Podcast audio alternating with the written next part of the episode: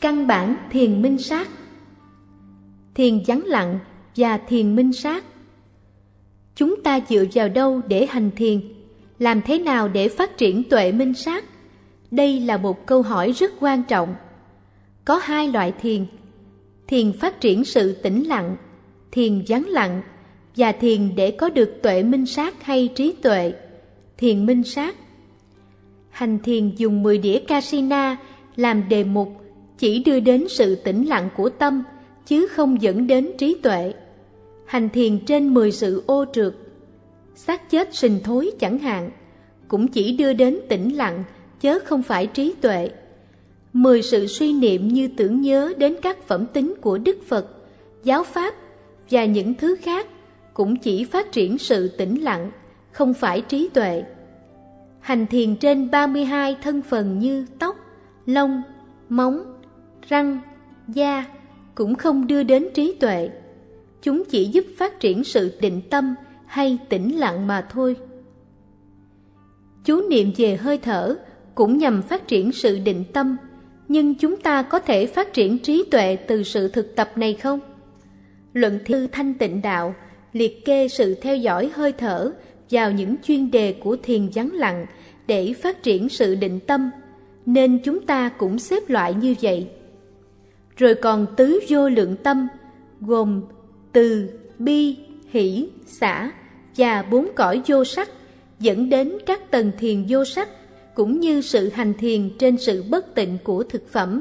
Tất cả những đối tượng này cũng là đề mục của thiền vắng lặng. Khi bạn hành thiền về tứ đại trong cơ thể, sự thực tập này được gọi là sự phân tích bốn yếu tố. Tuy đây là thiền vắng lặng, nhưng cũng giúp phát triển trí tuệ. Tất cả 40 đề mục trên của thiền vắng lặng, thiền chỉ, đều nhằm phát triển sự định tâm. Chỉ có sự theo dõi hơi thở và phân tích tứ đại liên hệ đến thiền minh sát. Những đề mục còn lại không đưa đến tuệ minh sát. Nếu bạn muốn phát triển trí tuệ, bạn cần thực hành thêm nữa. Trở lại với câu hỏi là làm thế nào để phát triển tuệ minh sát hay trí tuệ?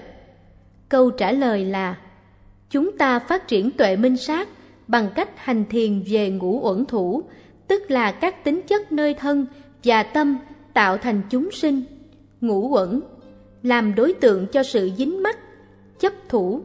Ngũ uẩn có thể được bám níu một cách thỏa thích với ái dục và trong trường hợp này được gọi là chấp thủ các đối tượng giác quan dục thủ hoặc chúng được bám níu sai lầm do tà kiến và như vậy là chấp thủ do tà kiến kiến thủ bạn phải hành thiền trên các đề mục này để thấy được bản chất đích thực của chúng nếu không bạn sẽ chấp chặt chúng bằng ái dục hoặc tà kiến. Một khi thấy được chúng đúng như thật, bạn sẽ không còn dính mắc vào chúng nữa. Bằng cách này, bạn phát triển trí tuệ hay tuệ minh sát. Chúng ta sẽ giải thích một cách chi tiết về ngũ uẩn thủ.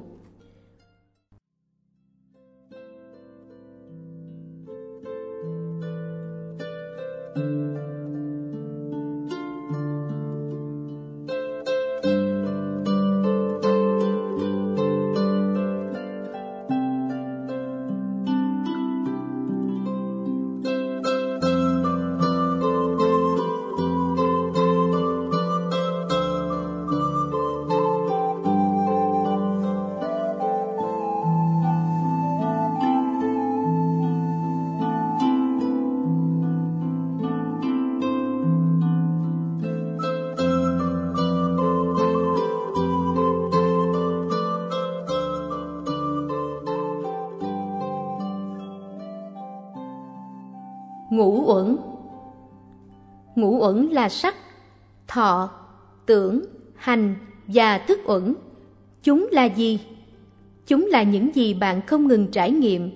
Bạn khỏi nhọc công tìm đâu cho xa xôi vì chúng ở ngay trong bạn. Khi bạn thấy, chúng ở ngay trong sự thấy. Khi bạn nghe, chúng ở ngay trong sự nghe. Khi bạn ngửi, nếm, đụng hoặc suy nghĩ, chúng ở ngay trong sự ngửi, nếm, đụng hoặc suy nghĩ. Khi bạn co, duỗi hay di chuyển tay chân. Ngũ uẩn nằm ngay trong sự co, duỗi hay di chuyển. Chỉ vì bạn không biết chúng là ngũ uẩn mà thôi. Lý do là bạn chưa bao giờ hành thiền về chúng và do đó không hiểu biết về chúng. Bởi vì không biết rõ sự thật về ngũ uẩn, bạn bị dính mắc vào chúng qua ái dục và tà kiến nên gọi là ngũ uẩn thủ. Điều gì xảy ra khi bạn co cánh tay? Động tác co cánh tay bắt đầu với ý muốn co. Kế đến là những tính chất vật chất của sự co xảy diễn tuần tự từng cái một. Trong ý định muốn co có bốn danh uẩn, bốn uẩn thuộc về tâm. Tâm muốn co là thức uẩn. Khi bạn nghĩ đến co và sau đó co, có thể bạn cảm thấy sung sướng, bực bội hoặc không sung sướng, cũng không bực bội. Nếu bạn co mà có cảm giác vui sướng là có lạc thọ. Nếu bạn co với sự bực bội hoặc giận dữ, thời có cảm giác đau khổ hay khổ thọ. Nếu bạn co mà không cảm thấy sung sướng, cũng như đau khổ, thời có cảm thọ trung tính. Do đó, khi bạn nghĩ đến sự co, có thọ uẩn, rồi có tưởng uẩn, tức là uẩn nhận ra sự co, rồi có trạng thái tâm thôi thúc bạn co. Hình như nó bảo bạn, co, co, đây là ý muốn tác hành hay hành uẩn. Như vậy, trong sự muốn co, bạn có thọ uẩn, tưởng uẩn, hành uẩn và thức uẩn là bốn danh uẩn.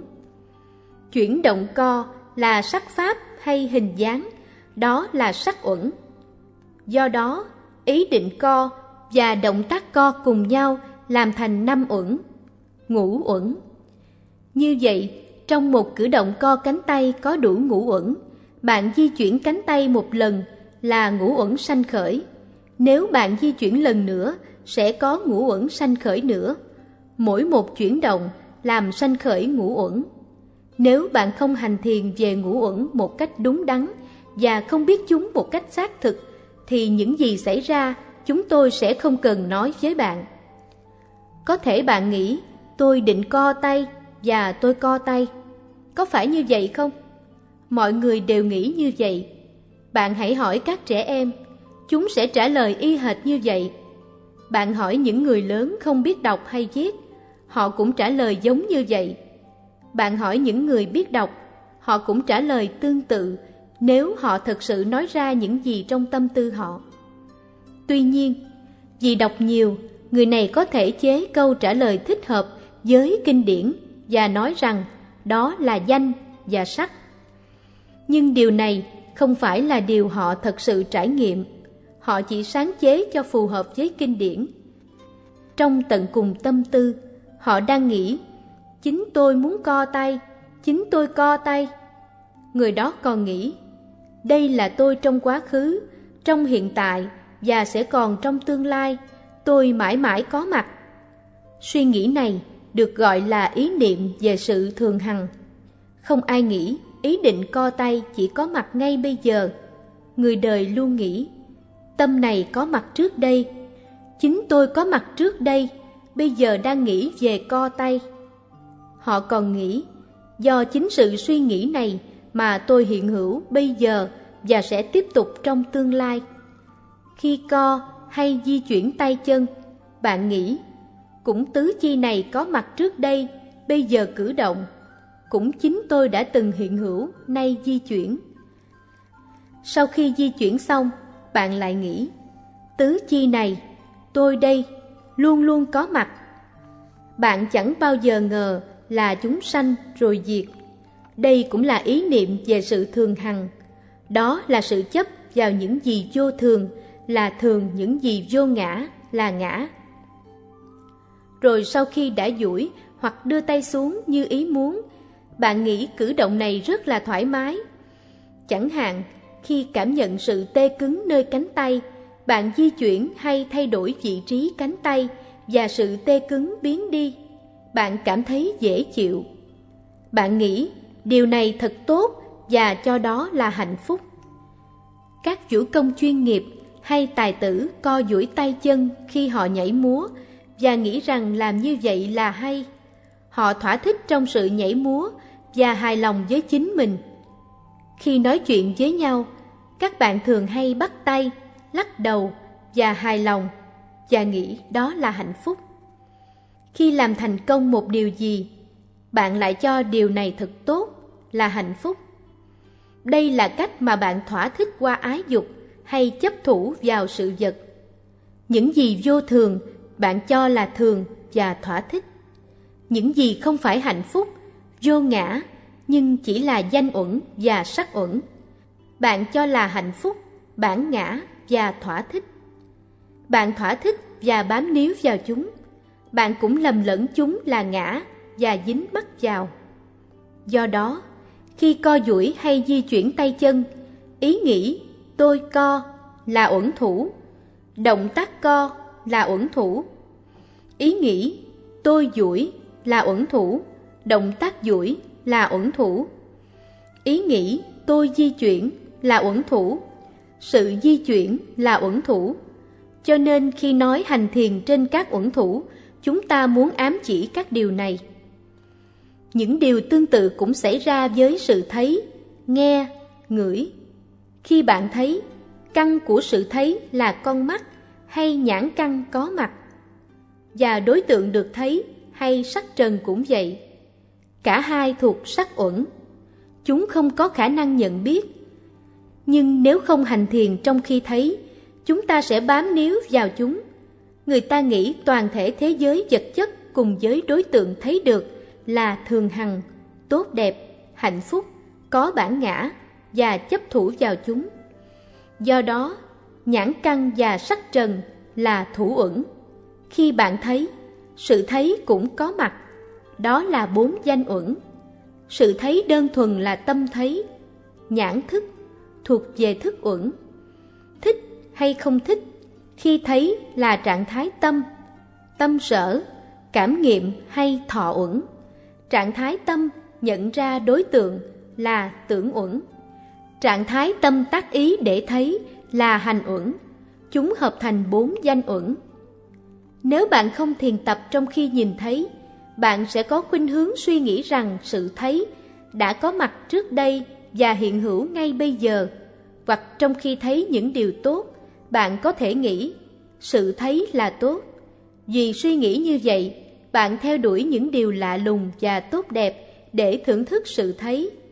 Bạn đi xem diễn hát và chiếu bóng, mặc dù tốn tiền, mất ngủ và ảnh hưởng đến sức khỏe bởi vì bạn nghĩ điều này tốt. Nếu không nghĩ vậy, bạn sẽ chẳng tiêu phí tiền bạc hoặc làm hại sức khỏe của mình. Nghĩ rằng cái gì thấy hoặc thưởng thức là tôi, tôi đang thưởng thức, là chấp thủ với ái dục và tà kiến. Do chấp thủ nên danh và sắc thể hiện trong sự thấy được gọi là uẩn thủ. Bạn chấp thủ một cách tương tự khi nghe, ngửi, nếm, đụng hay suy nghĩ. Bạn dính mắc vào những gì liên hệ đến cái tâm suy nghĩ, tưởng tượng và nghĩ rằng đó là tôi, là bản ngã.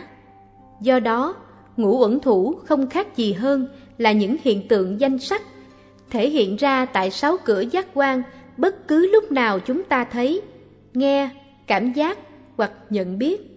Bạn nên cố gắng thấy các ngũ uẩn này bằng cách hành thiền về chúng, để chúng như thế nào thì ta thấy chúng thật sự như thế ấy. Đó là trí tuệ minh sát.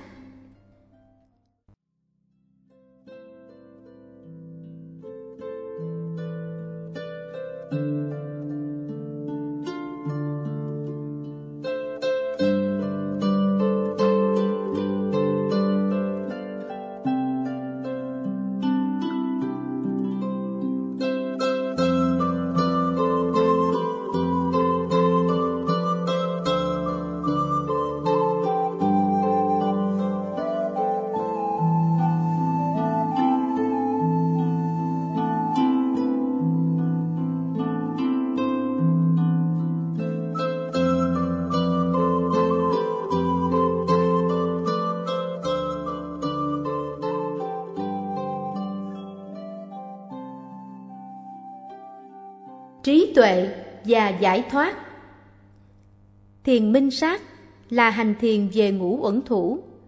Điều này phù hợp với lời dạy của Đức Phật. Những lời dạy của Đức Phật được gọi là kinh, có nghĩa là sợi chỉ. Khi người thợ mộc sắp sửa bào hay cưa đứt một tấm gỗ, ông ta dùng chỉ để dạch một đường thẳng. Tương tự như vậy, khi chúng ta muốn sống đời phạm hạnh, chúng ta dùng sợi chỉ hay kinh để dạch ra những đường thẳng cho hành động của chúng ta. Đức Phật đã cho ta những sợi chỉ hay cách thức giữ giới, giới, phát triển tâm định, định và thành đạt trí tuệ, huệ. Bạn không thể đi ra ngoài con đường này và nói năng hay hành động tùy tiện theo ý mình. Sau đây là một vài sự trích dẫn từ các bài kinh liên hệ đến việc hành thiền về ngũ uẩn. Sắc này chưa tỳ kheo là vô thường. Cái gì vô thường, cái đó là khổ. Cái gì khổ, cái đó không phải là ngã. Cái gì không phải là ngã, cái đó không phải của ta, không phải là ta, không phải là bản ngã của ta. Với trí tuệ, nên kinh nghiệm chúng thật sự như vậy. Tương ưng Bộ Kinh 2, trang 19 Bạn phải hành thiền để thực chứng sắc pháp vô thường, khổ, vô ngã là thật sự vô thường, khổ và vô ngã. Tương tự như vậy, bạn hành thiền về thọ, tưởng, hành và thức. Có lợi ích gì khi thấy ngũ uẩn là vô thường, khổ, vô ngã? Đức Phật dạy chúng ta, kinh nghiệm như vậy đối với ngũ uẩn, vị đệ tử thuần thục giáo huấn của các bậc thánh nhân sẽ nhàm chán sắc pháp, nhàm chán cảm thọ. Tương ưng Bộ Kinh 3, trang 68 Người thực chứng bản chất vô thường, khổ và vô ngã của ngũ uẩn sẽ nhàm chán sắc cũng như thọ, tưởng, hành và thức. Vì nhàm chán nên không còn ham muốn. Điều này có nghĩa là vị đó đạt thánh đạo. Do không còn ham muốn, vị đó giải thoát. Khi đạt thánh đạo, vị đó cũng thành đạt thánh quả. Trong sự giải thoát, trí tuệ sanh khởi là tôi được giải thoát. Một khi giải thoát, chính bạn biết như thế. Nói khác đi, khi bạn trở thành bậc ứng cúng hay A-la-hán không còn phiền não, bạn biết là phiền não đã bị dập tắt. Tất cả những trích dẫn trên được lấy ra từ kinh vô thường và có nhiều bài kinh thuộc loại này. Toàn bộ kinh thiên uẩn tương ưng là những bài kinh như thế. Hai trong những bài kinh này đáng để ý là kinh giới hạnh và kinh thông suốt. Trong cả hai bài kinh, Đại Đức Maha Kothika vấn đạo Ngài Xá Lợi Phất và được Ngài trả lời vắn tắt nhưng rõ ràng. Đại Đức Kothika hỏi, Những gì? Này hiền hữu Xá Lợi Phất nên được một vị tỳ kheo giới hạnh đúng đắn chú niệm. Hãy chú ý đến đặc điểm giới hạnh trong câu hỏi này. Nếu bạn muốn hành thiền minh sát với mục đích đạt đạo, quả và niết bàn, tiêu chuẩn tối thiểu mà bạn phải có là giới đức trong sạch. Nếu không có giới đức trong sạch, bạn không thể hy vọng có được điều kiện tốt cho sự phát triển tâm định và trí tuệ. Ngài Xá Lợi Phất trả lời, Ngũ ẩn thủ, này hiền hữu cô Thi Ca, là những gì mà một vị tỳ khưu giới hạnh nên chú niệm đúng đắn như là vô thường, khổ, bệnh hoạn, ung nhọt, tên nhọn, bất thiện, đau ốm, ngoại lai, không có bản ngã, suy đồi. Thiền hay chú niệm như vậy có lợi ích gì? Ngài Xá Lợi Phất tiếp tục trả lời. Thật vậy, này hiền hữu, một vị tỳ khưu tròn đầy giới đức chú niệm đúng đắn ngũ uẩn thủ là vô thường, sẽ có thể chứng thánh quả nhập lưu hay tu đà hoàng. Do đó, nếu muốn trở thành bậc thánh nhập lưu hay tu đà hoàng và không bao giờ bị đọa xuống bốn khổ cảnh thấp kém, bạn phải hành thiền về ngũ uẩn thủ để kinh nghiệm bản chất vô thường, khổ và vô ngã của chúng. Nhưng không phải chỉ có thế, bạn cũng có thể trở thành bậc thánh A-la-hán hay ứng cúng. Đại đức Maha Kothika hỏi tiếp. Những gì, này hiền hữu xá lợi Phất, nên được vị tỳ khưu đã trở thành bậc thánh nhập lưu đúng đắn chú niệm. Ngài Xá Lợi Phất trả lời là cũng chính ngũ uẩn thủ mà một vị thánh nhập lưu chú niệm đúng đắn là vô thường, khổ và vô ngã. Kết quả là gì? Vị đó tiến lên bậc thánh nhất lai và bậc thánh nhất lai hành thiền về gì? Lại cũng chính ngũ ẩn thủ, rồi vị đó trở thành bậc thánh bất lai. Và vị thánh bất lai hành thiền về gì? Cũng chính là ngũ ẩn thủ, và bây giờ vị đó trở thành bậc thánh ứng cúng hay A-la-hán. Bậc thánh A-la-hán hành thiền về gì? Cũng chính ngũ ẩn thủ. Từ sự trả lời này thật rõ ràng, chính ngũ ẩn thủ vẫn là đề mục của pháp hành, dù vị đó đã trở thành bậc thánh A-la-hán. Vị A-la-hán tiếp tục hành thiền như vậy để được lợi ích gì? Vị đó có trở thành Phật độc giác không? Hay Phật toàn giác? Không, vị đó không trở thành Phật độc giác cũng như toàn giác. Vị đó đã chấm dứt dòng tái sanh hay luân hồi và sẽ nhập Niết Bàn. Bậc Thánh ứng cúng không còn phiền não để thanh lọc hay chế ngự vì tất cả phiền não đã được đoạn tận. Vị này cũng không còn giới đức, sự định tâm hay trí tuệ nào cần được toàn thiện. Tất cả những gì cần được toàn thiện đã được toàn thiện cho nên, vị này không còn cần toàn thiện những gì phải được toàn thiện, cũng như không cần toàn hảo thêm những gì đã được toàn hảo. Sự thực hành thiền minh sát không đem thêm lợi ích như vậy cho vị A-la-hán. Một trong những lợi ích mà bậc A-la-hán nhận được khi tiếp tục hành thiền về ngũ uẩn là sống an lạc trong cuộc đời. Mặc dầu là thánh A-la-hán, nhưng nếu không tiếp tục hành thiền, sự không tĩnh lặng hay không thoải mái sẽ thỉnh thoảng xảy ra qua sáu cửa giác quan. Ở đây, sự không tĩnh lặng không có nghĩa là khổ tâm, mà là do những đối tượng giác quan tiếp tục xảy diễn, dù Ngài không muốn, khiến cho tâm tư không thoải mái vậy thôi. Không cần phải nói đến trường hợp các bậc thánh A-la-hán, ngay cả thiền sinh trong các khóa thiền cũng cảm thấy không sao khi gặp những đối tượng của giác quan. Nhưng khi rời thiền viện trở về nhà, thấy cái này, nghe cái kia, bận rộn với công cuộc làm ăn, họ sẽ không cảm thấy tâm được an bình. Do đó, một số quý vị trở lại thiền viện. Đối với một số khác, tình trạng này không kéo dài lâu, chỉ chừng 4, 5 hay 10 ngày mà thôi. Chẳng bao lâu, tâm tại gia chế ngự và họ lại sống đời sống gia đình của họ và bắt đầu chăm nom nhà cửa như trước. Một vị A-la-hán không bao giờ quay lại với thói quen cũ.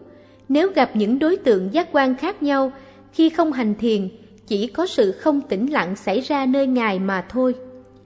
Chỉ khi sống trong sự hành thiền minh sát, Ngài tìm được sự an lạc nơi tâm. Như vậy, hành thiền về ngũ uẩn thủ khiến cho vị thánh A-la-hán sống an lạc trong cuộc đời này. Khi vị Thánh A-la-hán sống trong pháp hành, chánh niệm và tỉnh giác về sự vô thường, khổ và vô ngã liên tục sanh khởi nơi vị ấy. Đây là một lợi ích khác được gọi là an trú liên tục trong thiền, khiến Ngài có thể an hưởng quả vị giải thoát bất cứ lúc nào và bao lâu tùy theo ý muốn.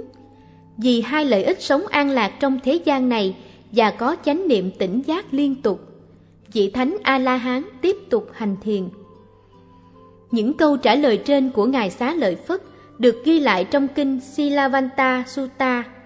Chúng cũng được tìm thấy trong kinh sutavanta Sutta. Hai bản kinh chỉ khác biệt ở tên gọi mà thôi. Silavanta Sutta là kinh giới hạnh, trong khi kinh sutavanta là kinh thông suốt. Ngoài ra, hai bản kinh đều giống nhau – Căn cứ trên hai bản kinh này và những kinh khác về ngũ uẩn, câu cách ngôn sau đây được hình thành. Trí tuệ sanh khởi từ pháp hành thiền về ngũ uẩn thủ. Bây giờ trở lại sự chấp thủ sanh khởi qua sáu cửa giác quan. Khi nhìn thấy, người ta nghĩ mình hay những người khác là trường tồn, có mặt trong quá khứ, hiện tại và sẽ như vậy trong tương lai, có nghĩa là luôn luôn hiện hữu Họ nghĩ họ là những thực thể sống động, hạnh phúc, tốt lành và đẹp đẽ. Họ cũng nghĩ tương tự như vậy khi họ nghe, ngửi, nếm và đụng. Sự đụng này bao quát cả thân thể, bất cứ nơi nào có thịt và máu, và bất cứ ở đâu sự đụng chạm sanh khởi, dính mắt hay chấp thủ cũng có thể xảy ra. Sự co duỗi hay chuyển động tay chân đề cập trước đây là những ví dụ của sự xúc chạm. Và chuyển động phòng xẹp của bụng cũng vậy. Chúng ta sẽ nói thêm chi tiết về điều này sau. Khi con người suy tư hay tưởng tượng, họ nghĩ chính tôi đã từng hiện hữu trước đây, hiện bây giờ đang suy nghĩ. Sau khi suy nghĩ, tôi tiếp tục hiện hữu. Và như vậy, họ nghĩ về họ như là thường hằng, như một bản ngã. Họ cũng cho suy nghĩ hay tưởng tượng là thích thú, hay ho, hạnh phúc. Nếu được bảo là suy nghĩ sẽ diệt tận, họ sẽ không chấp nhận, hài lòng. Lý do là họ dính mắc hay chấp thủ vào suy nghĩ. Trong cách thế này, họ chấp thủ vào bất cứ thứ gì đến từ sáu cửa giác quan như là trường cửu, là hạnh phúc, là bản ngã, là tôi. Họ thỏa thích với ái dục và dính mắc vào đó. Dục thủ, họ lầm lạc vì tà kiến và bám níu vào nó, kiến thủ. Do đó, bạn phải hành thiền về ngũ uẩn thủ, tức là ngũ uẩn, làm đối tượng cho tâm chấp thủ.